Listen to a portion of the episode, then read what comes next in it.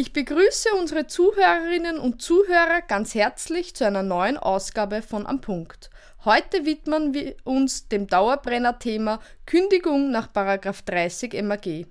Hierbei werden wir zu Beginn die allgemeinen Punkte näher beleuchten und uns dann mit den für die Praxis relevanten Ziffern genauer beschäftigen. Zum heutigen Podcast darf ich meinen Gast, den Mietrechtsexperten Herrn Dr. Rainer Pesek, Juniorpartner bei FSM Rechtsanwälte, herzlich begrüßen. Guten Tag, Herr Dr. Pesek. Grüß Gott, vielen Dank für die Einladung. Bevor wir ins Thema starten, möchte ich die Gelegenheit nutzen und unsere Zuhörerinnen und Zuhörer auf die Gratis-Testphase von Linde Media Plus hinweisen. Diese startet am 1.7. und geht bis zum 30.9. In diesem Zeitraum stehen alle Inhalte gratis zur Verfügung. Also folgen Sie unserem Motto Gehört, getestet. Starten wir nun ins Thema des heutigen Podcasts. Können Sie uns zu Beginn erklären, in welchen Fällen der Paragraph 30 MAG anwendbar ist? Paragraph 30 Mietrechtsgesetz ist ein Kernstück der Mieterschutzbestimmungen im österreichischen Mietrechtsgesetz, weil er den Kündigungsschutz des Mieters enthält. Und diese Bestimmung ist anwendbar einerseits im sogenannten Vollanwendungsbereich des MRG, das ist also der typische Altbau, andererseits aber auch im Teilanwendungsbereich des Mietrechtsgesetzes. Und da sind wir vereinfacht gesprochen im mehrgeschossigen Neubau und insbesondere ein Hauptanwendungsfall für den Teilanwendungsbereich sind Eigentumswohnungen. Wenn also auch eine Eigentumswohnung, die im Neubau liegt, vermietet wird, dann haben wir hier ebenfalls den mietrechtlichen Kündigungsschutz zu beachten. Ist bei der Aufkündigung nach 30 MAG eine bestimmte Form vorgeschrieben? Und was hat es mit der sogenannten Eventualmaxime auf sich und wie wirkt sich diese auf die Aufkündigung aus? Ja, Paragraph 30 Mietrechtsgesetz beinhaltet in der Tat eben als Ausprägung des Mieterschutzes bestimmte Formvorschriften. Der Mieter kann, wenn er selber kündigen möchte, sowohl schriftlich als auch über das Gericht kündigen. In der Praxis macht der Mieter im Regelfall von einer schriftlichen Kündigungsmöglichkeit Gebrauch. Wenn aber der Vermieter, und da sind wir nun beim Kernthema, das Mietverhältnis beenden möchte, dann muss er zwingend das Gericht anrufen, also Formvorschrift, heißt aus Vermietersicht, man muss das Gericht in Anspruch nehmen. Und bei diesem Verfahren, wenn der Vermieter das Gericht in Anspruch nimmt und eine Kündigung einbringt, da gilt die von Ihnen erwähnte sogenannte Eventualmaxime. Das bedeutet, dass in der Kündigung selbst, in dem Schriftsatz bei Gericht, genau anzugeben ist, welche Kündigungsgründe der Vermieter heranziehen möchte. Ein paar Kündigungsgründe besprechen wir ja heute. Und in diesem Verfahren ist es dann dem Vermieter auf Basis der Eventualmaxime nicht mehr möglich, andere Kündigungsgründe geltend zu machen. Also Nachschießen von Kündigungsgründen, die ursprünglich nicht geltend gemacht wurden, ist nicht möglich. Das verbietet eben die Eventualmaxime. Anders oder andere als die geltend gemachten Kündigungsgründe können im Rahmen dieses Verfahrens nicht mehr nachträglich geltend gemacht werden. Dann würde ich sagen, wir starten jetzt ins Detail und wir würden uns jetzt gerne die in der Praxis relevanten Kündigungstatbestände näher anschauen und herausarbeiten, was bei den einzelnen Kündigungstatbeständen besonders zu beachten ist. Starten wir nun mit der Ziffer 1. Hier kann bei Mietzinsrückstand gekündigt werden. Welche Voraussetzungen müssen die für die erfolgreiche Durchsetzung des Kündigungsgrundes erfüllt sein? Ja, die Ziffer 1 ist ein besonders praxisrelevanter Kündigungstatbestand. Er behandelt eben den häufig vorkommenden oder sagen wir so zu oft vorkommenden Mietzinsrückstand des Mieters. Und damit eine solche Kündigung gestützt auf die Ziffer 1 erfolgreich ist, setzt es einmal voraus, also das ist noch wenig überraschend, dass der Mietzins fällig ist. Also das ist regelmäßig der Monatsfünfte die Fälligkeit und da muss der Mietzins oder wenn es ein Verbrauch ist, kann auch am 5. erst die Überweisung in Gang setzen, aber dann Daumen mal Pi, zwei Tage später, da muss der Mieter mal in Verzug sein. Verzug ist die erste Voraussetzung und die zweite, die wir brauchen, es muss vor Abgabe der Kündigung eine, eine Mahnung erfolgt sein und das wird gerne übersehen. es ist Erfordernis, damit die Kündigung erfolgreich ist, dass der Mieter bereits außergerichtlich gemahnt wurde. Anders als bei einer Räumungsklage nach 1118 ABGB kann die Kündigung eine zuvor nicht erfolgte Mahnung nicht ersetzen. Ohne Mahnung ist die Kündigung also abzuweisen. Das ist ein wichtiges Erfordernis, das wir brauchen. Unbedingt vorher außergerichtlich mahnen. Und bei der Warnung selbst ist inhaltlich vom Gesetz vorgegeben, die kürzeste Nachfrist beträgt acht Tage. Ich muss also mahnen, eine Nachfrist von mindestens acht Tagen einräumen und erst auch wenn diese Nachfrist fruchtlos verstrichen wurde, dann kann zur Kündigung geschritten werden, sonst wird die Kündigung nicht erfolgreich sein. Gibt es jetzt für den Mieter noch eine Möglichkeit, durch Zahlung im Verfahren die Kündigung abzuwenden? Und falls ja, bis wann wird hier die Zahlung als rechtzeitig angesehen werden? Und was hat dann mit den Verfahrenskosten zu geschehen? Wer hat für diese dann aufzukommen? Ja, das ist auch eine weitere Ausprägung des Kündigungsschutzes. Der Mieter hat die Möglichkeit, obwohl er an sich im zahlungssäumig ist und auch angenommen eine Mahnung bereits erfolgt ist und er noch immer nicht nachgezahlt hat, die Möglichkeit im Rahmen des Kündigungsverfahrens die an sich ja berechtigte Kündigung abzuwehren, indem er nachträglich den geschuldeten Betrag nachzahlt.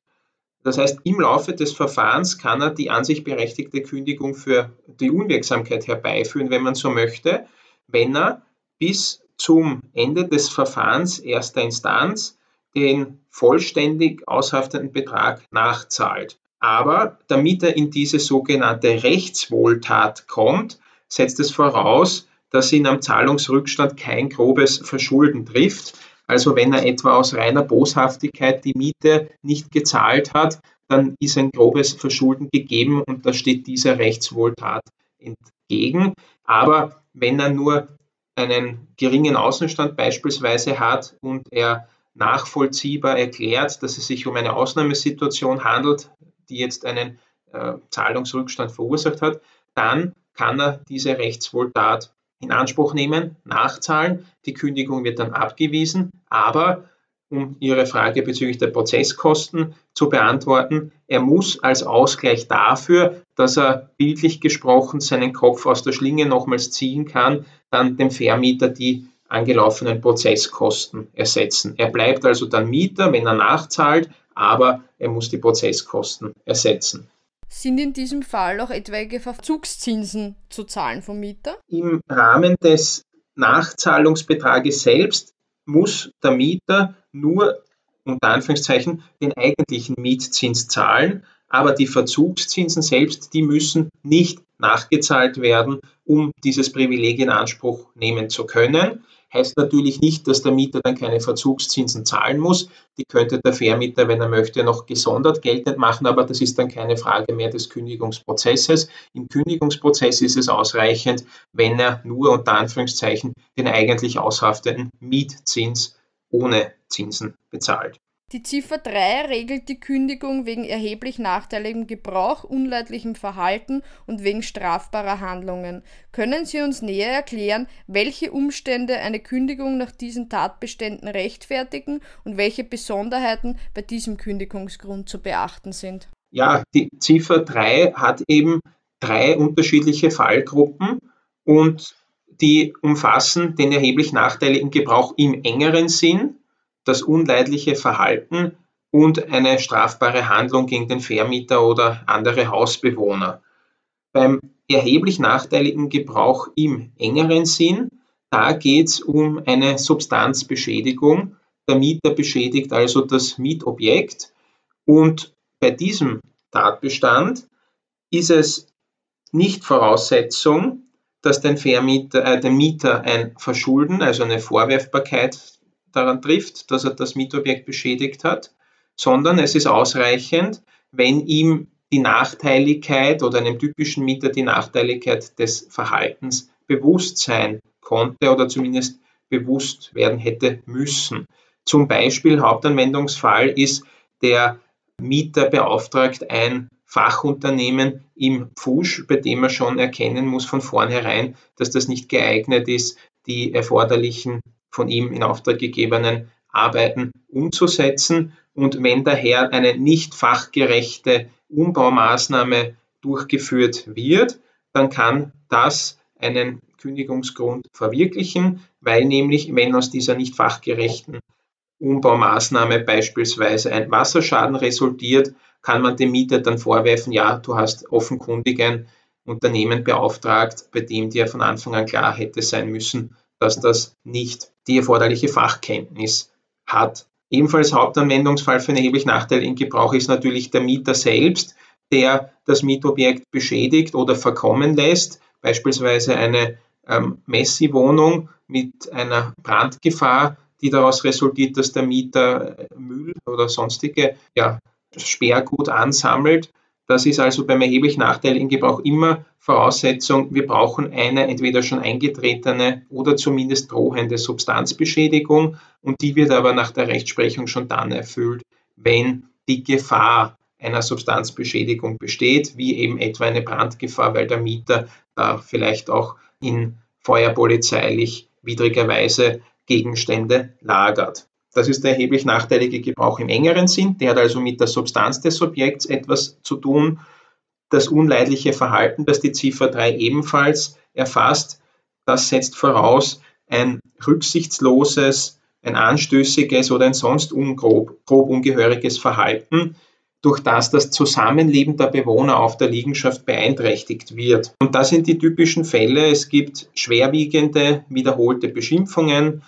Der Hausbetreuer wird beschimpft, andere Mietparteien werden beschimpft, insbesondere Lärmbelästigungen, aber auch Verschmutzungen des Stiegenhauses fallen alles unter das unleidliche Verhalten. Auch haben wir auch jetzt in der Praxis vermehrt äh, damit zu tun, die Ausübung der Prostitution beispielsweise in einer für Wohnzwecke angemieteten Wohnung bewirkt ebenfalls ein unleidliches Verhalten des Mieters, das zur Kündigung berechtigt. Auch da gilt, dem Mieter muss an sich kein Verschuldensvorwurf gemacht werden können. Daher ist prinzipiell auch bei einer Geisteskrankheit oder fortgeschrittenem Alter dieser Kündigungstatbestand erfüllbar, wenn zumindest ein Mindestmaß an Einsichtigkeit besteht, die, die, dass man an das Verhalten des Mieters anlegen kann. Und schließlich noch die Ziffer 3, die strafbare Handlung. Da geht es darum, dass der Mieter den Vermieter oder Mitbewohner einer, mit einer mit Strafe bedrohten Handlung attackiert und das kann sich richten gegen das Eigentum, gegen die Sittlichkeit oder auch die körperliche Sicherheit. Und bei dem Kündigungstatbestand oder bei der Ziffer 3, bei dieser Variante besser gesagt, ist es ganz nützlich zu wissen, eine strafgerichtliche Verurteilung des Mieters ist keine Voraussetzung für die Erfüllung des Kündigungstatbestands. Da gibt es schon Entscheidungen, dass beispielsweise der Mieter ein Strafverfahren hatte und dieses Strafverfahren wurde dann von der Staatsanwaltschaft eingestellt wegen Geringfügigkeit. Mietrechtlich betrachtet ist aber ein strengerer Maßstab anzulegen als in einem Strafverfahren und da kann durchaus auch ein Verhalten, das die Staatsanwaltschaft für nicht verfolgungs verfolgungswert befindet, mietrechtlich zur Kündigung berechtigen. Und da war etwa ein Fall, eine, eine Partei, den Mieter hat den Hausbetreuer vier Faustschläge in das Gesicht versetzt. Die Staatsanwaltschaft hat das Verfahren wegen Geringfügigkeit eingestellt. Mietrechtlich betrachtet war diese Handlung aber dennoch als strafbare Handlung im Sinne der Ziffer 3 anzusehen, auch wenn die Staatsanwaltschaft da jetzt keine Anklage erhoben hat. Mietrechtlich war es eine strafbare Handlung gegen den Vermieter, also genau genommen gegen den Hausbetreuer, der wird aber zugerechnet und daher ist ein Kündigungsgrund auch dann gegeben, wenn strafrechtlich keine Verurteilung für den Mieter rausschaut. Im Rahmen der Ziffer 3 hört man auch immer wieder den Begriff Wiederholungsgefahr und Zukunftsprognose. Bei welchen dieser Tatbeständen ist eben diese Zukunftsprognose relevant? Und wie wirkt sich diese aus? Ja, die, die Zukunftsprognose, die ist an sich im Gesetz nicht vorgesehen, also wird nicht ausdrücklich als ein Element bei der Frage, ob der Kündigungsgrund verwirklicht ist, statuiert, aber es, ist, es entspricht der Rechtsprechung, dass beim unleidlichen Verhalten eine Zukunftsprognose anzustellen ist. Das bedeutet, wenn im Laufe des Kündigungsverfahrens dem Mieter der Nachweis gelingt, dass künftig mit einer hohen Wahrscheinlichkeit die beanstandeten Verhaltensweisen nicht mehr fortgesetzt oder wiederholt werden, dann kann die Kündigung für unwirksam erklärt werden, also wird abgewiesen, weil dann nämlich, das ist wiederum jetzt aus der Rechtsprechung entwickelt, eben der Mieterschutzgedanke, wenn man jetzt plakativ gesprochen der Ansicht ist, dass das Kündigungsverfahren für den Mieter schon eine ordentliche abschreckende Wirkung bewirkt hat und der künftig dann eh ganz brav sein wird. Also wenn diese Überzeugung beim Gericht wirklich vorherrscht, dann kann der Kündigungstatbestand der Ziffer 3 als dann doch wiederum nicht gegeben angesehen werden und die Kündigung wäre abzuweisen. Die Ziffer 4 regelt die Kündigung bei Weitergabe. Welche Tatbestände sind von dieser Ziffer umfasst? Ziffer 4 erfasst auch wiederum mehrere Fallgruppen. Einerseits die gänzliche Weitergabe, also der Mieter hat das Mietobjekt zur Gänze weitergegeben, das ist eine Tatbestand. Und der zweite Tatbestand, der erfasst eine gänzliche oder teilweise Weitergabe, aber gegen ein überhöhtes Entgelt, gegen eine unverhältnismäßig hohe Gegenleistung. Also beim zweiten Tatbestand kann sein, dass der Mieter selber noch drinnen wohnt, nur einen Teil weitergegeben hat, aber für diesen Teil ein unverhältnismäßig hohes Entgelt sich versprechen hat lassen. Wann ist nach bisheriger Rechtsprechung von einer unverhältnismäßig hohen Gegenleistung in diesem Fall auszugehen? Ja, die Rechtsprechung ist auch da äh, das Gesetz präzisiert das nicht, aber die Rechtsprechung hat auch da Kriterien entwickelt. Und so, auch das ist zwar immer eine Einzelfallentscheidung, aber so Daumen mal Pi, wenn der Untermiet den Hauptmietzins um mehr als 100 Prozent übersteigt, also man verlangt mehr als das Doppelte vom Untermieter, als man selber als Hauptmieter zahlt, dann ist eine unverhältnismäßig hohe Gegenleistung zu bejahen und dann wäre der Kündigungsgrund erfüllt. Und ein Hauptanwendungsfall in der Praxis wiederum hat diese Ziffer 4, die Weitergabe gegen ein unverhältnismäßig hohes Entgelt, bei den Airbnb-Vermietungen. Da geht nämlich die Rechtsprechung davon aus, man stellt bei der Frage, ist das Entgelt unverhältnismäßig oder nicht, nicht auf den gesamten Monatszins ab, sondern man setzt die Dauer der Untervermietung in Relation zu dem auf diese Dauer der Untervermietung entfallenden Hauptmietzins. Heißt also beispielsweise, wenn ich meine Wohnung nur ein Wochenende lang untervermiete, dann wird der Mietzins, also der Untermietzins, den ich für dieses eine Wochenende vereinnahme, nicht in Relation zu meinem Monatsmietzins gesetzt, sondern er wird in Relation gesetzt zu dem auf diese zwei oder drei Tage äh, entfallenden Hauptmietzins. Und da kann man dann, wenn man so etwas beispielsweise über Airbnb äh, vermietet, sehr schnell in den Bereich der unverhältnismäßig hohen Weitergabe und damit in die Gefahr einer Kündigung gelangen. Nach Ziffer 6 kann der Vermieter kündigen, wenn die Wohnung nicht regelmäßig zur Befriedigung des Wohnbedürfnisses verwendet wird. Wann wird von einer regelmäßigen Verwendung auszugehen sein und wie verhält es sich mit längeren Abwesenheiten aufgrund von Beruf, Urlaub oder Krankheit?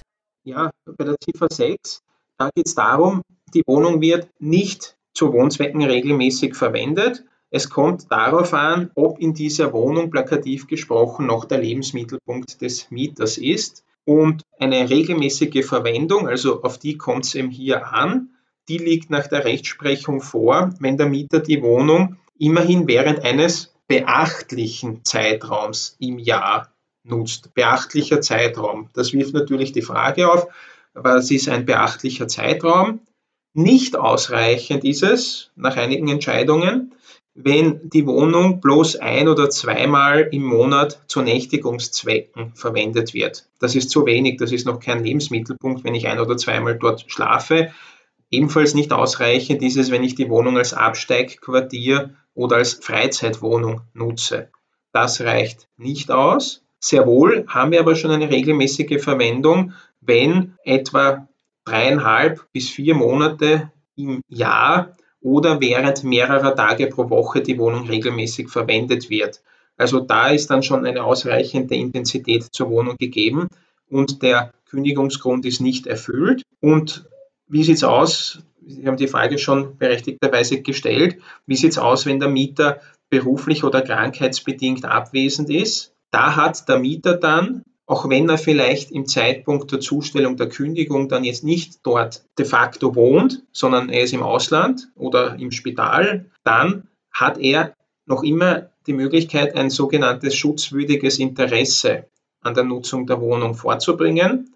Und wenn er nachweisen kann, dass diese Abwesenheit von der Wohnung, die berufsbedingte oder krankheitsbedingte Abwesenheit, nur vorübergehend ist, weil er eine sogenannte Rückkehrabsicht hat. Also er kann nachweisen, dass er nach dem ein Jahr äh, Auslandsaufenthalt zu Studienzwecken im Ausland wieder in die Wohnung zurückkehrt. Dann ist die Kündigung abzuweisen, weil es ihm diesfalls gelingt, ein schutzwürdiges Interesse an der Wohnung nachzuweisen. Das heißt also anders formuliert, eine bloße vorübergehende Abwesenheit zu Berufszwecken oder krankheitsbedingte Abwesenheit schadet nicht, solange der Mieter in die Wohnung in absehbarer Zeit zurückkehren möchte.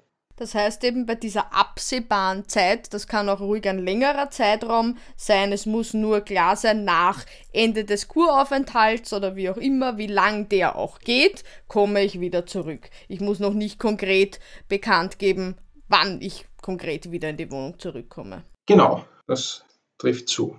Bei der Ziffer 7 hatte sich der OGH in der kürzlich ergangenen Entscheidung 4 OB 62 aus 21 Bertha mit der Thematik der Nichtverwendung der Geschäftsräumlichkeiten zum vertraglich vereinbarten Zweck auseinanderzusetzen. Können Sie uns anhand dieser Entscheidung die zu berücksichtigenden Punkte der Ziffer 7 näher beleuchten? Ja, Ziffer 7 ist ein Kündigungstatbestand, der auf die Geschäftsräumlichkeiten zugeschnitten ist und der ermöglicht eine Kündigung, wenn die vermieteten Geschäftsräumlichkeiten nicht zu der bedungenen oder einer gleichwertigen geschäftlichen Betätigung regelmäßig verwendet werden. In der von Ihnen genannten Entscheidung ging es darum, das war eine Ordination, also ein Mietobjekt wurde zu Ordinationszwecken in Bestand gegeben und mittlerweile ist der Mieter, ein Arzt, 73 Jahre geworden, hat sich aber noch nicht ganz zur Ruhe gesetzt, sondern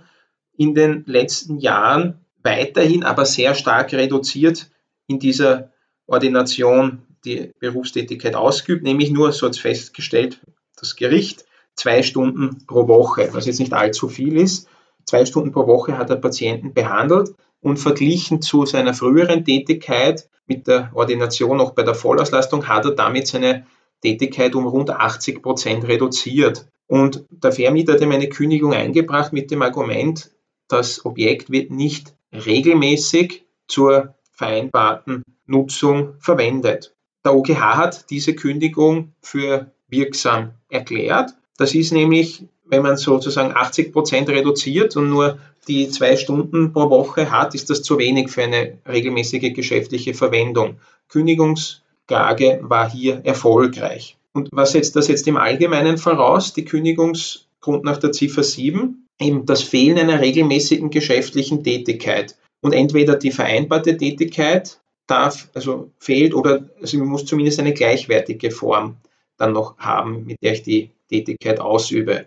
Also 80-prozentige Reduktion ist zu wenig, das verwirklicht den Kündigungsgrund. Und wenn aber jetzt ein Mieter halt jetzt nicht reduziert, sondern tatsächlich das Mietobjekt weiterhin verwendet, aber er vielleicht jetzt äh, die Branche wechseln möchte, da stellt sich dann die Frage, ist das noch das Gleiche, das der Mieter hier ausübt? Und da sagt die Rechtsprechung, weil ihm das Gesetz auf die Gleichwertigkeit der geschäftlichen Betätigung abstellt, dass eben eine üblicherweise vorhersehbare Änderung des Nutzungszwecks vom Vermieter hinzunehmen ist, wenn der Mieter beispielsweise der Konkurrenz äh, konkurrenzfähig bleiben möchte. Da schadet es nicht, wenn es dann eine geringfügige Änderung des Warenangebots gibt oder auch vielleicht äh, unterschiedliche Verkehrskreise äh, aus dem Kundenpool angesprochen werden. Das ist unschädlich. Aber wenn er eben auf einen ganz anderen Geschäftszweig aus, also ähm, umsteigt, beispielsweise statt einem Gastronomielokal wird dann ein, eine Videothek errichtet, dann ist der Kündigungsgrund erfüllt. Also wir müssen immer prüfen, hat, also wird das Objekt überhaupt zu einer geschäftlichen Tätigkeit ausgeübt? Wenn da gar nichts getan wird, ist der Kündigungsgrund erfüllt. Wenn etwas getan wird, dann muss man prüfen, ist das gleichwertig? wenn die Tätigkeit gleichwertig ist, und dazu zählen auch eben diese Adaptierungen des Mieters, die nach der Verkehrssitte vom Vermieter hinzunehmen sind, ist die Kündigung nicht erfolgreich. Wenn er tätig ist, aber etwas nicht Gleichwertiges ausübt, wenn er sozusagen zu stark äh, die Branche wechselt, dann ist der Kündigungsgrund erfüllt nachdem er da auf den vertraglich vereinbarten Zweck abgestellt wird, ist wahrscheinlich aus vertragstechnischer Sicht den Vermietern zu raten, den Vertragszweck möglichst genau festzulegen und nicht rein zu Geschäftszwecken zu schreiben, oder? Richtig, genau. Der Vermieter hat den Vorteil, wenn er den, also je näher er den Vertragszweck präzisiert, Umso schneller könnte der Mieter einen Kündigungsgrund verwirklichen, wenn nämlich aus dem eng definierten Vertragszweck ausschert. Wenn der Vermieter nur allgemein schreibt, ich vermiete das Lokal zu gewerblichen Zwecken, da tut sich dann der Vermieter natürlich schwer, wenn das nicht eingeschränkt ist, den Kündigungsgrund geltend zu machen, weil wenn das wirklich ein offener Vertragszweck ist und es steht dem Mieter frei, ob er ein Gastronomielokal oder eine Bücherei oder eine Bibliothek macht, dann wird er den, Vermi äh, den Kündigungsgrund wohl nicht erfolgreich heranziehen können. Wann ist eine Eigenbedarfskündigung ohne Ersatzbeschaffung nach Ziffer 8 zulässig? Ziffer 8 regelt einen Kündigungsgrund, der die Leute glauben immer ein Allheilmittel ist, aber äh, dennoch nicht allzu leicht bejaht wird von der Rechtsprechung. Die Ziffer 8 setzt voraus, dass der Vermieter einen dringenden Eigenbedarf am Mietobjekt nachweisen kann, weil er für sich selbst oder für seine Nachkommen den Mietgegenstand dringend benötigt. Und wenn er nun den Mietgegenstand für sich selbst dringend benötigt, das muss er ihm nachweisen bei Gericht, dann ermöglicht das Gesetz dem Vermieter eine Kündigung ohne Ersatzbeschaffung. Da muss man aber wissen, noch dazu angefügt sei, dass dieser Kündigungsgrund vom Vermieter erst dann herangezogen, wenn zwischen dem äh, werden kann, wenn zwischen dem Erwerb der Wohnung und der Geltendmachung des Kündigungsgrunds eine zehnjährige Sperrfrist abgelaufen ist. Das soll Spekulationskäufen verhindern. Man soll nicht eine Wohnung kaufen und dann gleich sagen können, ja, ich habe einen dringenden Eigenbedarf und den Mieter rauskündigen. Also zehn Jahre ist dieser Kündigungstatbestand sowieso gesperrt, zehn Jahre ab Erwerb. Wenn die zehn Jahre um sind und der Vermieter wirklich einen dringenden Eigenbedarf nachweisen kann, dann könnte er das Mietverhältnis ohne Ersatzbeschaffung beenden. Im Rahmen der Ziffer 8 gibt es ja die sogenannte Interessenabwägung. Diese kommt aber im Rahmen der Vermietung im Zuge einer WEG-Wohnung nicht zur Anwendung. Wieso wird hier keine Interessenabwägung vorgenommen? Ja, bei der Ziffer 8 ist eben die Grundregel, es gibt eine Interessenabwägung man stellt das Interesse des Vermieters, der Bedarf am Objekt anmeldet, dem Interesse des Mieters gegenüber, der in dieser Wohnung natürlich weiterhin wohnen möchte. Eine Interessenabwägung gibt es aber nicht, wenn eine Eigentumswohnung vermietet wird. Und da ist der Hintergedanke in den Gesetzesmaterialien derjenige, man muss bei der Vermietung einer Eigentumswohnung auf besondere Verhältnisse Rücksicht nehmen, nämlich die darin liegen sollen, dass bei einer Eigentumswohnung typischerweise eine, die Wohnung angeschafft wird, um den Eigenbedarf des Wohnungseigentümers zu befriedigen. Daher keine Interessenabwägung, weil in der Regel die Wohnung zur Befriedigung des Eigenbedarfs des Vermieters errichtet wird und daher gibt es bei der Eigentumswohnung keine Interessenabwägung. Anders als in beispielsweise bei einem Zinshaus, das errichtet wird und da möchte der Vermieter einen von mehreren Mietern kündigen. Da haben wir Interessenabwägung. Wenn es eine verifizierte Eigentumswohnung ist, entfällt die Eigentumswohnung, weil der Gesetzgeber insofern den Wohnungseigentümer eben besser stellen möchte. Gemäß Ziffer 13 können auch andere wichtige und bedeutsame Umstände als Kündigungsgründe vereinbart werden. Können Sie uns ein Beispiel für solch einen Kündigungsgrund nennen? Ja, die Ziffer 13 ermöglicht eben über die im Gesetz bereits vorgesehenen Kündigungsgründe hinaus die Vereinbarung weiterer Kündigungsgründe. Aber es soll natürlich nicht so sein, dass der Vermieter nun den an sich bestehenden Kündigungsschutz dadurch aushöhlen kann, indem er dann sehr weitreichende Kündigungsgründe vertraglich fixiert. Die Rechtsprechung verlangt, dass ein vertraglich vereinbarter Kündigungsgrund an der Gewichtigkeit den im Gesetz genannten Kündigungsgründen gleichkommen muss. Und da gibt es ein paar Beispiele, bei denen eine Vereinbarung eines zusätzlichen Kündigungsgrundes für wirksam erklärt wurde. Da wurde beispielsweise einmal als Kündigungsgrund wirksam vereinbart die Veräußerung der Liegenschaft, wenn, aber das war dann die Einschränkung, wenn bereits bei der Vermietung ernstlich in Erwägung gezogen wurde, die Liegenschaft auch zu veräußern. Da hat der, Vermi äh, da hat der OGH ein schützenswertes Interesse des Vermieters bejaht und diesen Kündigungsgrund, den vereinbarten Kündigungsgrund für wirksam erklärt. Also die Veräußerung der Liegenschaft, wenn an sich schon bei der Vermietung ernstlich eine Veräußerung in Erwägung gezogen wurde. Und auch Eigenbedarfsfälle wurden schon für zulässig erklärt. Etwa beispielsweise wurde vertraglich vorgesehen als Kündigungsgrund die Ausweitung des Geschäftsbetriebs der Vermieterin, wenn eben eine Raumnot entsteht durch diese Geschäftsausweitung. Da wurde ein, eine ausreichende Individualisierbarkeit und äh, der, die ausreichende Intensität des Kündigungsgrunds, der vertraglich vorgesehen war, bejaht. Oder ebenfalls wurde bejaht als Kündigungsgrund die Vereinbarung, sofern die Kinder der Vermieterin das Mietobjekt für Wohn- oder Studienzwecke benötigen würden. Das hat auch der OGH für zulässig erklärt. Also ein Eigenbedarf der Kinder, die dann zu Studienzwecken dann vielleicht in eine Stadt ziehen wollen und im, am besagten Mietobjekt dort Unterkunft nehmen wollen, wurde für zulässig erklärt. Und das ist aber in der Literatur, Entscheidung gibt es dazu noch nicht, ebenfalls für zulässig erklärt, wurde eine Kündigungsmöglichkeit des Untermietvertrages für den Fall der Beendigung des Hauptmietverhältnisses. Das soll ein wichtiger Grund sein, der den Untervermieter zur Kündigung des Untermietverhältnisses berechtigt, wenn sein Hauptmietverhältnis beendet wird.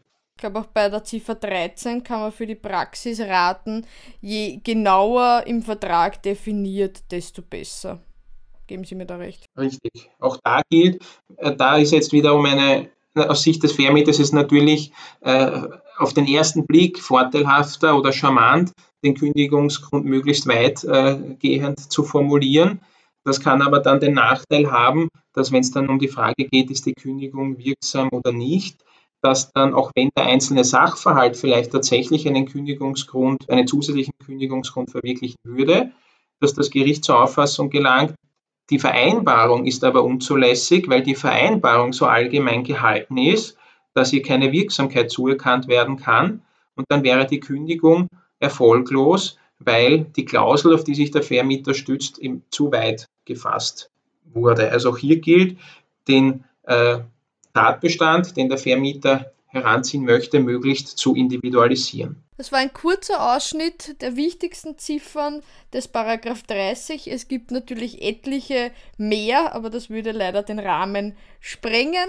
Hiermit bedanke ich mich ganz herzlich bei Herrn Dr. Pesek für die ausführliche Erläuterung der einzelnen Ziffern des Paragraph 30. Vielen Dank fürs Gespräch. Danke auch und danke fürs Zuhören.